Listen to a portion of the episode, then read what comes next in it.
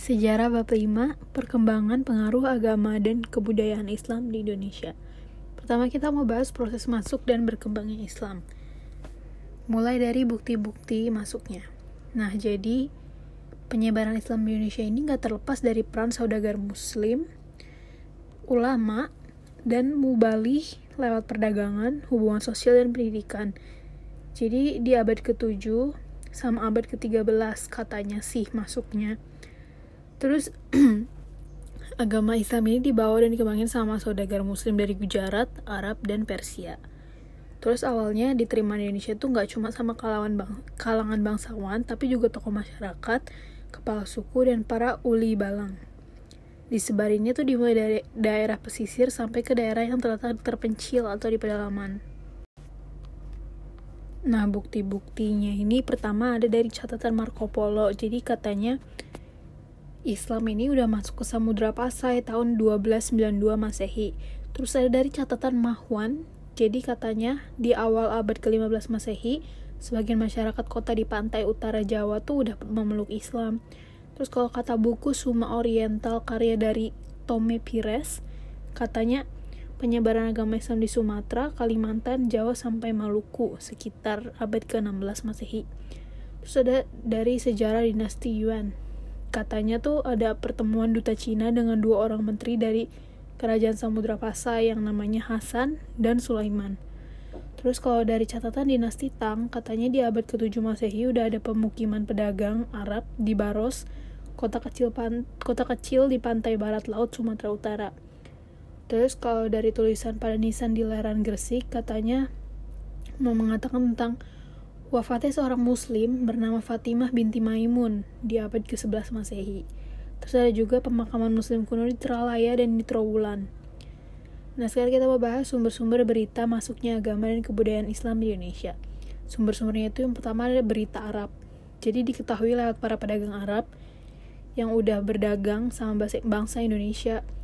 Kegiatan para pedagang Arab di kerajaan Sriwijaya ini dibuktiin sama adanya sebutan para pedagang Arab buat kerajaan Sriwijaya, yaitu Zabak, Zabai, atau Seribusa.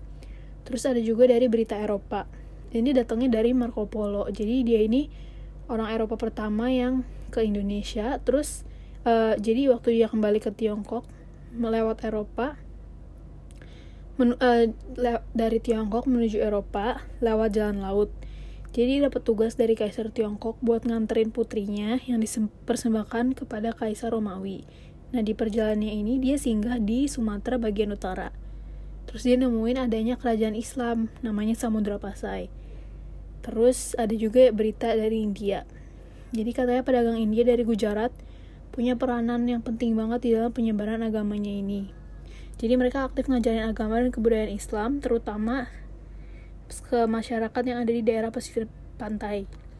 Terus kalau dari berita Tiongkok itu diketahui dari catatan Mahuan. Jadi ini penulis yang ngikutin perjalanan Laksamana Cheng Ho. Katanya sejak kira-kira tahun 1400 tuh udah ada saudagar-saudagar Islam yang bertempat tinggal di pantai utara Pulau Jawa. Itu tadi dari luar negeri, sekarang dari sumber-sumber dalam negeri. Jadi Jadi yang pertama ada kemungkinan masuknya Islam dari Gujarat. Jadi makam Raja Samudra Pasai di Aceh yang meninggal tahun 1292, batu nisan ini terbuat dari bekas bangunan kuil Hindu di Gujarat. Terus orang Jawa ini nyebut makamnya Jaratan. Nah, kata Jaratan ini berasal dari kata Gujarat mungkin gitu katanya. Terus ada kemungkinan masuknya Islam dari Persia. Jadi didukung oleh penemuan makam Fatimah binti Maimun di Leran Gresik. Terus juga ada perayaan Tabot di Minangkabau. Terus kalau kemungkinan masuknya Islam dari Arab, didukung sama pendapat Hamka. Jadi saat Ibn Batutah berkunjung ke Samudra Pasai, katanya rajanya ini bermazhab Syafi'i yang saat itu banyak terdapat di Mekah dan Mesir. Sedangkan India tuh banyaknya bermazhab Hanafi. Jadi ada bukti lain juga, contohnya gelar Al-Malik untuk raja-raja di Samudra Pasai. Nah, hal ini tuh sama kayak gelar raja-raja di Mesir. Terus kita mau bahas saluran penyebaran Islam. Pertama, perdagangan. Jadi sejak abad ke-7 Masehi itu Arab, Persia, sama India itu udah berdagang di Indonesia. Terus hubungan perdagangan ini, ya mereka selain berdagang, mereka menyampaikan dan mengajarkan agama dan budaya Islam ini. Terus kalau dari politik, dilaksanakan melalui perluasan wilayah kerajaan yang diikuti sama penyebaran agama Islam. Contohnya, Sultan Demak mengirimkan pasukannya untuk menduduki wilayah Jawa Barat dan memerintahkan untuk menyebarkan agama Islam. Pasukan itu dipimpin sama Fatahillah. Terus ada lewat tasawuf. Jadi ahli tasawuf ini hidup dalam kesederhanaan, jadi mereka menghayati kehidupan masyarakatnya dan hidup sama-sama di tengah-tengah masyarakatnya. Terus, para ahli tasawuf ini biasanya punya keahlian yang bisa membantu kehidupan di masyarakat, contohnya menyembuhkan penyakit. Terus, mereka juga aktif nyebarin dan ngajarin agama Islam.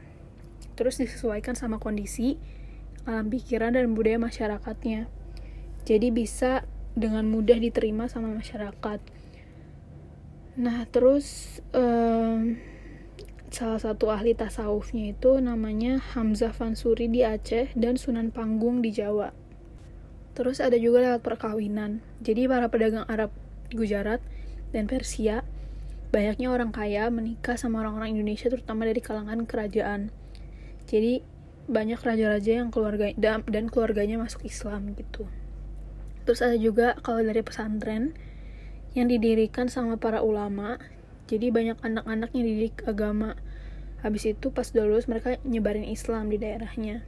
Terus juga ada peranan para wali. Kalau di Pulau Jawa tuh terkenal sama Wali Songo.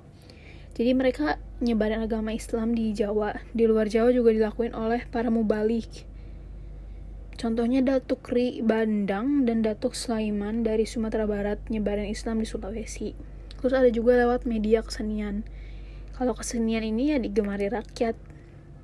Contohnya, wayang kulit dan gamelan. Terus juga dalam wayang kulit, ada cerita layang Kalimosodo, yaitu kalimat syahadat. Gamelan ini banyak didengar di perayaan Sekaten atau Syahadatain sejak zaman Kerajaan Demak. Nah, kalau mau bahas perkembangan Islam di Indonesia, jadi pedagang-pedagang Gujarat ini datang nyebarin, terus dari Persia juga nyebarin. Terus kerajaan Samudra Pasa ini adalah kerajaan pertama yang menganut Islam di Indonesia. Nah, Pasa ini adalah pusat pengembangan dan pusat kegiatan para pedagang Islam di Indonesia. Tapi berkembangnya Malaka sebagai bandar perniagaan di Selat Malaka itu menyebabkan kedudukan Pasai makin mundur dan terdesak karena letak Malaka jauh lebih strategis dari letak Pasai.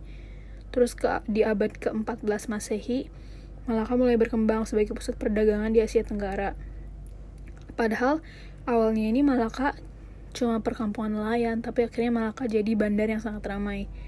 Habis itu makin besar dan lama-lama kekuasaannya orang-orang Islam di dunia perdagangan di daerah timur. Terus orang-orang Gujarat yang menyiarkan pengajaran agama Islam ini kepada orang Jawa juga gak kesulitan gitu, meskipun mereka udah 1000 tahun dipengaruhi oleh kebudayaan India. Jadi penyebaran agama Islam ini nggak dilarang sama Kerajaan Majapahit. Jadi abad ke-15 Masehi, kekuatan Kerajaan Majapahit ini mulai hilang. Bandar-bandar perdagangannya yang di Jawa mulai dikuasain sama kekuasaan Islam. Nah, bandar-bandar yang ada di utara Pulau Jawa ini membuat suatu persekutuan di bawah Raden Patah, yaitu Bupati Demak. Jadi di permulaan 16 Masehi, pasukan Demak ini ngadain penyerbuan terhadap Kerajaan Majapahit. Jadinya seluruh alat kebesaran Majapahit ini jatuh ke tangan Demak. Akhirnya Demak berkembang dan gantiin peranan Kerajaan Majapahit. Terus juga ada beberapa faktor yang mempermudah perkembangan Islam. Pertama, Islam ini gak ada perbedaan golongan. Terus kedudukannya sama sebagai hamba Allah. Terus Islam, meskipun demikian, Islam ini kurang meresap di kalangan istana. Dibuktikan dengan masih adanya praktek-praktek feodalisme, khususnya di lingkungan Keraton Jawa. Terus juga agama Islam ini cocok sama jiwa pedagang. Jadi kalau kita memeluk Islam, jadi hubungan di antara para pedagang itu makin berat. Sesuai dengan ajaran Islam yang menyatakan bahwa setiap orang itu bersaudara. Terus sifat bangsa Indonesia yang ramah tamah itu ngasih peluang buat bergaul lebih erat sama bangsa lain. Jadi Indonesia lebih mudah menerima agama Islam ini. Terus Islam itu dikembangin dengan cara damai. Jadi pendekatannya ini lebih berhasil daripada secara paksa dan kekerasan. Nah terus kalau sekarang kita mau lanjut ke Wali Songo. Jadi ada yang pertama adalah Maulana Malik Ibrahim yang katanya berasal dari Persia, terus berkedudukan di Gresik. Terus ada juga Sunan Ampel yang awalnya namanya Raden Rahmat yang berkedudukan di Ngampel atau Ampel dekat Surabaya. Terus ada Sunan Bonang yang awalnya namanya Makdum Ibrahim, anaknya Raden Rahmat, berkedudukan di Bonang dekat Tuban. Terus ada Sunan Derajat, awalnya namanya Masih Munat, juga putra Raden Rahmat yang berkedudukan di Derajat dekat Sedayu atau Surabaya. Terus ada juga Sunan Giri, awalnya namanya Raden Paku, dia adalah murid Sunan Ampel yang berkedudukan di Bukit Giri, Gresik. Terus ada Sunan Muria yang berkedudukan di Gunung Muria di daerah Kudus. Terus ada Sunan Kudus yang awalnya namanya Udung yang kedudukannya di Kudus. Lalu ada Sunan Kalijaga yang awalnya namanya Joko Said, kedudukannya di Kadilangu dekat Demak. Terus terakhir ada Sunan Gunung Jati atau Syarif Hidayatullah yang nyebarin Islam di Jawa Barat. Sekarang kita membahas akulturasi kebudayaan Islam dan Indonesia. Pertama dari seni bangunan. Jadi kalau bangunan itu ada masjid, makam, dan bangunan lainnya. Pertama masjid. Jadi atapnya ini atau bagian yang melingkupi ruang bujur sangkar. Atapnya ini bukan berupa kubah, tapi berupa atap tumpang, yaitu atap yang bersusun, yang makin ke atas makin kecil. Tingkatan paling atasnya ini membentuk limas, dan jumlah tumpangnya selalu ganjil, biasanya 3, tapi ada juga yang 5, contohnya Masjid Banten. Terus kalau menaranya, Menara Masjid Kudus merupakan sebuah candi Jawa Timur yang diubah dan disesuaikan penggunaannya dan diberi atap tumpang. Tapi Menara Masjid Banten adalah tambahan yang diusahakan oleh seorang pelarian Belanda bernama Kardel.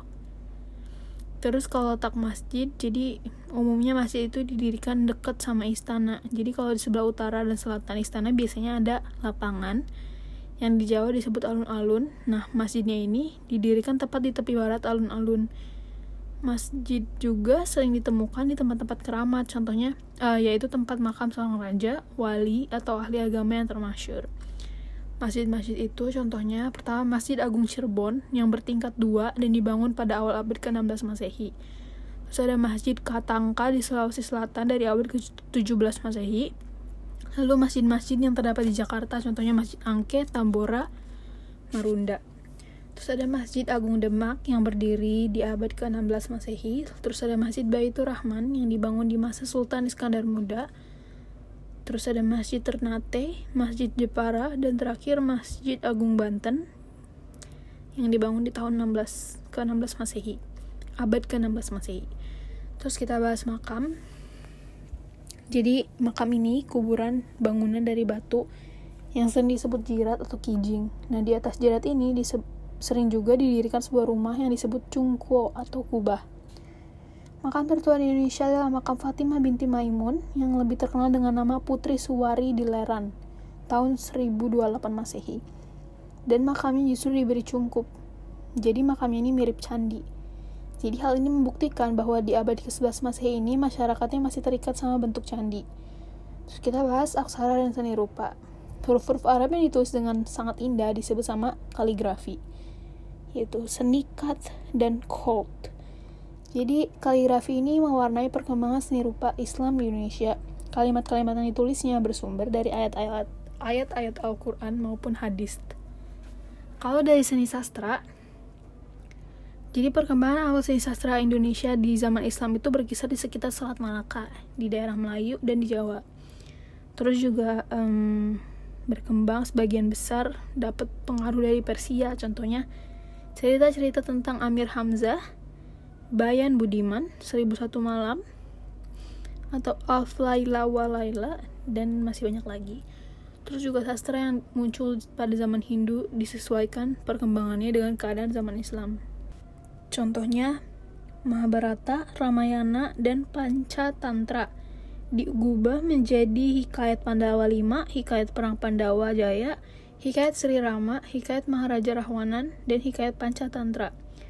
Jadi di seni sastra zaman Islam di daerah Melayu dikenal syair Ken Tambunan, lelakon Mahesa Kumitir, syair Panji Sumirang, cerita wayang Kinundang, hikayat Panji Kuda Sumirang, hikayat Cekel Weneng Pati, hikayat Panji Wila Kuswa, dan masih banyak lagi.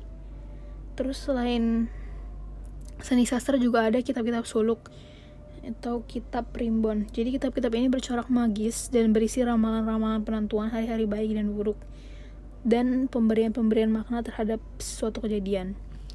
Kalau syair perahu itu, manusia diibaratkan perahu yang mengarungi lautan zat Tuhan dengan menghadapi segala macam mara bahaya yang hanya diatasi dengan tauhid dan marifat. Dan syair si burung pingai, yaitu jiwa manusia disamakan dengan seekor burung, tetapi bukan dengan burung ini atau burung itu, melainkan zat Tuhan. Terus kalau sistem pemerintahan, jadi kerajaan Samudra Pasai itu adalah kerajaan pertama yang menganut Islam. Jadi berkembang pesat banget setelah runtuhnya kerajaan Majapahit dan berdirinya kerajaan Demak dengan raja pertamanya, Raden Patah. Jadi sejak berdirinya Demak, perkembangan Islam makin pesat, contohnya Gresik, Tuban, Jepara, Pasuruan, Surabaya, Banten, Cirebon, Jayakarta, Banjarmasin, Makassar, Ternate, dan Tidore. Kalau filsafat dan ajaran Islam, jadi di abad ke-8 Masehi itu tersusun dasar-dasar ilmu fikih, yaitu ilmu yang menguraikan segala macam peraturan serta hukum guna menetapkan kewajiban-kewajiban masyarakat terhadap Tuhan dan terhadap sesama manusia. Dan pada abad ke-10 Masehi, lahirlah dasar-dasar ilmu kalam, yaitu berisi penetapan segala apa yang harus jadi kepercayaan seorang muslim.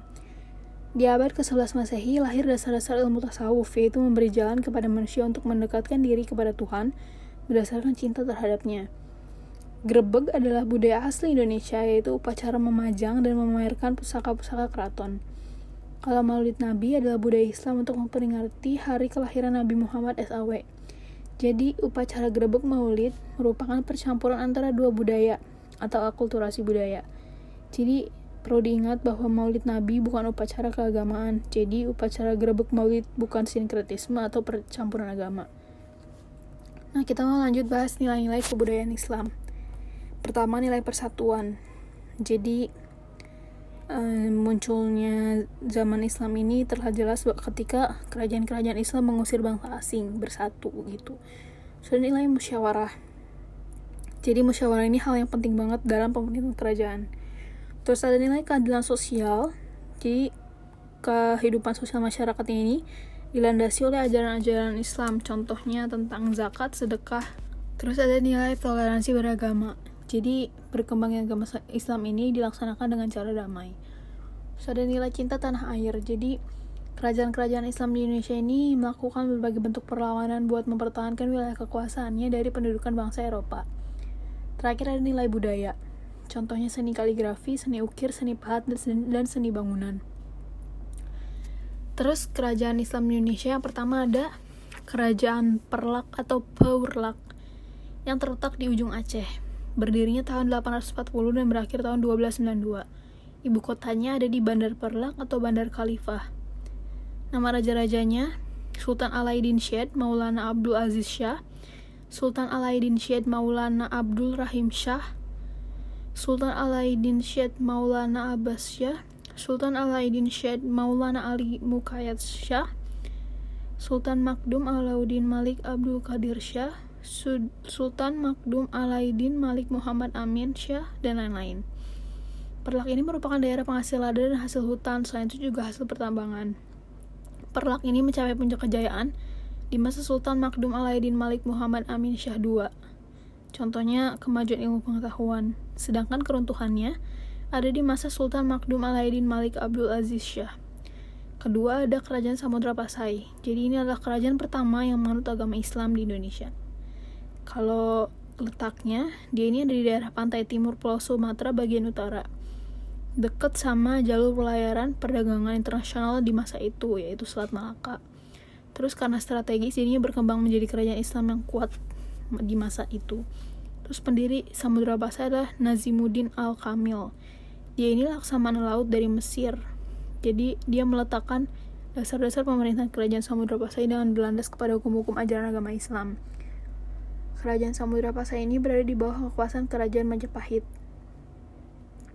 Sultan Malikul Saleh memerintah Samudra Pasai dari tahun 1285 sampai 1297 Masehi. Perkawinan Sultan Malikul Saleh dengan Putri Ganggang Sari itu memperkuat kedudukannya di pantai timur Aceh. Jadi Samudra Pasai menjadi pusat perdagangan di Selat Melaka. Sultan Malikul Tahir atau Malik At-Tahir memerintah dari tahun 1297 sampai 1326 Masehi. Jadi terjadi peristiwa penting di Kerajaan Samudra Pasai di mana putra kedua Sultan Malikul Saleh yang namanya Abdullah memisahkan diri ke daerah Aru atau Barumun dan bergelar Sultan Malikul Mansur. Terus dia kembali kepada aliran yang semula, yaitu aliran Syah. Terus ketiga ada Kerajaan Malaka. Jadi di masa kejayaannya, Kerajaan Malaka adalah pusat perdagangan dan penyebaran agama Islam di Asia Tenggara. Kehidupan politiknya, Iskandar Syah adalah namanya dari Parameswara. Dia ini seorang pangeran dari Kerajaan Majapahit yang melarikan diri dari perang Paregreg. Jadi dia memutuskan untuk mengalut agama Islam dan menjadikan Kerajaan Malaka sebagai kerajaan Islam. Dia mengembangkan Malaka jadi kerajaan penting di Selat Malaka. Terus waktu dia meninggal, tahtanya itu dipegang sama anaknya namanya Muhammad Iskandar Syah. Terus kekuasaan Kerajaan Malaka ini diperluas sampai mencapai seluruh wilayah semenanjung Malaya. Berhasil membawa Kerajaan Malaka ke arah kejayaannya sebagai kerajaan maritim. Tapi di tengah-tengah keberhasilan itu, ada pemberontakan dari saudaranya sendiri yang namanya Mudzafad Shah. Berakhirlah kekuasaan Muhammad Iskandar Syah sebagai Raja Malaka. Setelah Mudzafad Shah menyingkirkan Muhammad Iskandar Syah, dia naik tahta, dapat gelar Sultan, dan merupakan Raja pertama dari Kerajaan Malaka yang memakai gelar Sultan. Terus setelah dia meninggal, tahtanya ini diwarisin sama anaknya yang bergelar Sultan Mansur Syah. Dari tahun 1458 sampai 1477 Masehi. Di pemerintahannya ini, Malaka mengalami kemajuan yang sangat pesat, bahkan sampai mencapai masa kejayaan. Terus kerajaan Malaka ini jadi pusat perdagangan dan pusat penyebaran agama Islam di Asia Tenggara. Kehidupan ekonominya, dia adalah penguasa perdagangan di Asia Tenggara, terlihat dari ramainya perdagangan yang berpusat di ibu kota kerajaan itu. Kapal-kapal dari Indonesia bagian timur membongkar sauh di pelabuhan Malaka, demikian kapal-kapal dari negeri Tiongkok. Terus kapal-kapal dari India juga negara-negara Arab datang dari utara buat beli dan ngangkut barang dagangan ke negerinya atau diterusin ke Eropa lewat pelabuhan Venesia. Terus satu hal yang penting dari kerajaan Malaka itu adalah adanya undang-undang laut yang isinya tentang pengaturan pelayaran dan perdagangan di wilayah kerajaan. Di undang-undang itu ditentuin syarat-syarat sebuah kapal untuk berlayar, nama-nama jabatan, serta tanggung jawab masing-masing saat berlabuhnya sebuah kapal, dan sebagainya. Untuk mempermudah terjalannya komunikasi antar pedagang, jadi bahasa Melayu ini dijadikan sebagai bahasa perantara, disebut juga sebagai bahasa Kunlun. Terus yang keempat ada Kerajaan Aceh. Kerajaan ini berkembang sebagai kerajaan Islam dan mengalami kejayaan di masa pemerintahan Sultan Iskandar Muda. Jadi letaknya strategis banget di Pulau Sumatera bagian utara dan dekat dengan jalur pelayaran perdagangan internasional di masa itu, yaitu di sekitar Selat Malaka. Nah, kehidupan politiknya, menurut kitab Bustanul Salatin yang isinya tentang silsilah Sultan-Sultan Aceh yang dikarang sama Nuruddin Ar-Raniri tahun 1637 Masehi, katanya Kerajaan Aceh ini berhasil membebaskan diri dari kekuasaan kerajaan Pedir. Terus, kerajaan Aceh ini tumbuh jadi kerajaan besar dan berkuasa atas perdagangan Islam, bahkan jadi bandar transito yang dapat menghubungkan pedagang Islam di dunia barat. Jadi buat dapat kebesaran kerajaan Aceh, Sultan Iskandar Muda ini meneruskan perjuangan Aceh dengan menyerang Portugis dan kerajaan Johor di semenanjung Malaya. Tujuannya untuk menguasai jalur perdagangan di Selat Malaka dan menguasai daerah-daerah penghasil lada. Sultan Iskandar Muda juga nolak permintaan Inggris dan Belanda untuk membeli lada di pesisir Sumatera bagian barat. Terus juga kerajaan Aceh itu melakukan pendudukan terhadap daerah-daerah seperti Aru, Pahang, Kedah, Perak, dan Indragiri. Sehingga di bawah pemerintahan Sultan Iskandar Muda, Aceh ini kekuasaannya luas banget. Jadi ada di kekuasaan ini ada dua ahli tasawuf yang terkenal di Aceh, yaitu Syekh Samsudin bin Abdullah As-Samatrani dan Syekh Ibrahim Asy-Syamsi. Jadi setelah Sultan Iskandar Muda wafat, tahta kerajaan Aceh digantiin sama menantunya yang bergelar Sultan Iskandar Tani. Jadi penyebab kemunduran kerajaan Aceh itu yang pertama, setelah Sultan Iskandar Muda wafat, gak ada raja-raja besar yang mampu ngendalin daerah Aceh yang seluas itu. Jadi di bawah Sultan Iskandar Tani, kemunduran itu mulai terasa, dan apalagi waktu Sultan Iskandar Tani ini meninggal. Terus ada juga pertikaian yang terus-menerus di Aceh antara golongan bangsawan atau Tengku yang mengakibatkan melemahnya kerajaan Aceh. Terus ada juga daerah-daerah kekuasaannya banyak yang ngelepasin diri, contohnya Johor, Pahang, Perak, Minangkabau, dan Siak. Kehidupan ekonominya, jadi awalnya ya berkembang pesat, terus daerahnya subur menghasilkan lada, terus juga kekuasaan Aceh atau daerah-daerah pantai timur dan barat Sumatera menambah jumlah ekspor ladanya.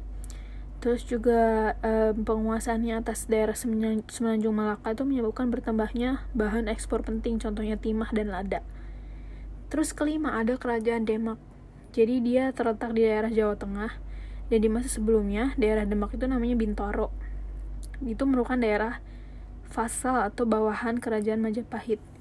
Nah, kekuasaan pemerintahannya dikasih ke Raden Patah, seorang keturunan Raja Brawijaya V yang ibunya menganut Islam dan berasal dari daerah Jempa, daerah Pasai.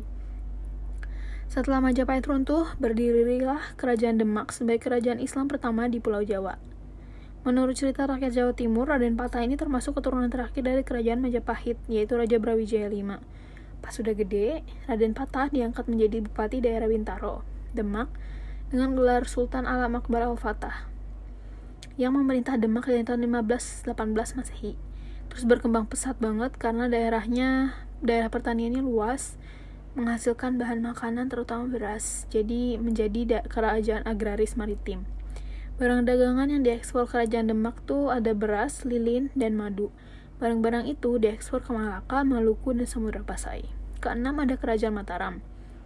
Letaknya ada di Jawa Tengah, bagian selatan, yang pusatnya kota gede atau pasar gede yang dekat dengan Yogyakarta.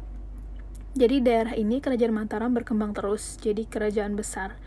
Wilayah kekuasaannya meliputi Jawa Tengah, Jawa Timur, dan sebagian daerah Jawa Barat.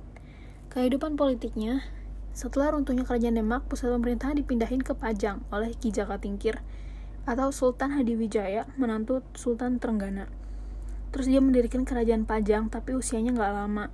Terus setelah meninggalnya Hadiwijaya, kota-kota pesisir ini memperkuat diri dan sangat membahayakan kedudukan kerajaan Pajang. Terus Pangeran Benowo, pengganti Sultan Hadiwijaya, nggak bisa mengatasi gerakan-gerakan oleh para bupati dari daerah pesisir pantai itu. Jadi Pangeran Benowo nyerahin kekuasaannya ke Sutawijaya. Akhirnya berdirilah kerajaan Mataram. Mas Rangsang punya gelar Sultan Agung Senapati Ing Alogo Ngabdurrahman. Dia ini Raja Mataram pertama yang pakai gelar Sultan, jadi lebih dikenal sebagai Sultan Agung. Jadi Sultan Agung memerintah Mataram dan mencapai masa kejayaan. Dia juga tertarik sama filsafat, kesusastraan, dan seni. Sultan Agung ini menulis buku filsafat yang judulnya Sastro Gending. Terus Sultan Agung ini bertujuan untuk mempersatukan seluruh tanah Jawa dan mengusir orang-orang Belanda di Batavia. Dia terkenal sebagai seorang sultan yang sangat anti terhadap Belanda. Jadi Mataram ini udah 2 kali nyerang Batavia, tapi gagal. Terus akhirnya Sultan Agung memerintahkan untuk memperketat penjagaan pada daerah-daerah perbatasan yang dekat dengan Batavia. Jadi di bawah pemerintahannya, Belanda sulit nembus daerah Mataram. Sultan Agung wafat tahun 1645 Masehi dan digantiin sama putranya yang mendapat gelar Amangkurat I. Kehidupan ekonominya, jadi waktu di pemerintahan Sultan Agung ada perselisihan antara pendagang Belanda dan di Jepara. Jadi hal ini mengakibatkan Sultan Agung melakukan serangan ke pusat perdagangan Belanda di Batavia dan mau mengusir Belanda dari Batavia, tapi gagal. Terus juga perlawanan ke Belanda di Batavia akhirnya dilakuin melalui jalur ekonomi dengan memblokir seluruh keperluan Batavia dan melarang pengiriman barang dagangan ke kota Batavia. Tapi di bawah pemerintahan Sultan Agung, kehidupan perekonomian masyarakatnya berkembang pesat, didukung oleh hasil bumi Mataram yang besar. Ketujuh, ada kerajaan Goa dan Talo. Jadi lebih dikenal dengan sebutan kerajaan Makassar. Terletak di Sulawesi Selatan, dan posisinya ini penting banget karena dekat sama jalur pelayaran perdagangan Nusantara. Kehidupan ekonominya, Raja Makassar yang pertama meluk agama Islam ini namanya Raja Alauddin. Dan di bawah pemerintahannya, kerajaan Makassar mulai terjun dalam dunia pelayaran, peragangan, atau dunia maritim. dan kesejahteraan rakyat meningkat. Kehidupan politiknya, jadi buat menguasai jalan dagang secara sempurna, kerajaan Makassar ini atau Gawatalo melakukan perluasan daerah ke selatan. Jadi pulau-pulau yang ada di daerah selatan dan tenggara bisa dikuasain, contohnya Pulau Selayar, Burung atau Bulton, Pulau Sumbaya, dan juga Pulau Lombok, Nusa Tenggara dikuasain sama kerajaan ini. Terus jalan perdagangannya pada waktu musim barat yang melalui sebelah utara, Kepulauan Nusa Tenggara, dan jalan perdagangan waktu musim timur yang melalui sebelah selatan Sulawesi bisa dikuasain. Makassar berkembang sebagai pelabuhan internasional, jadi banyak pedagang asing, contohnya Portugis, Inggris, Denmark, datang berdagang di Makassar.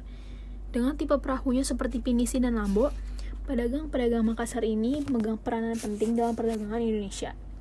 Terus kehidupan budayanya, hasil kebudayaan paling terkenal itu sampai sekarang adalah pembuatan perahu-perahu pinisi. Jadi perahu pinisi inilah yang jadi kebanggaan rakyat di Sulawesi Selatan. Karena perahu-perahu pinisi ini bukan aja terjual di Indonesia, tapi sampai mancanegara.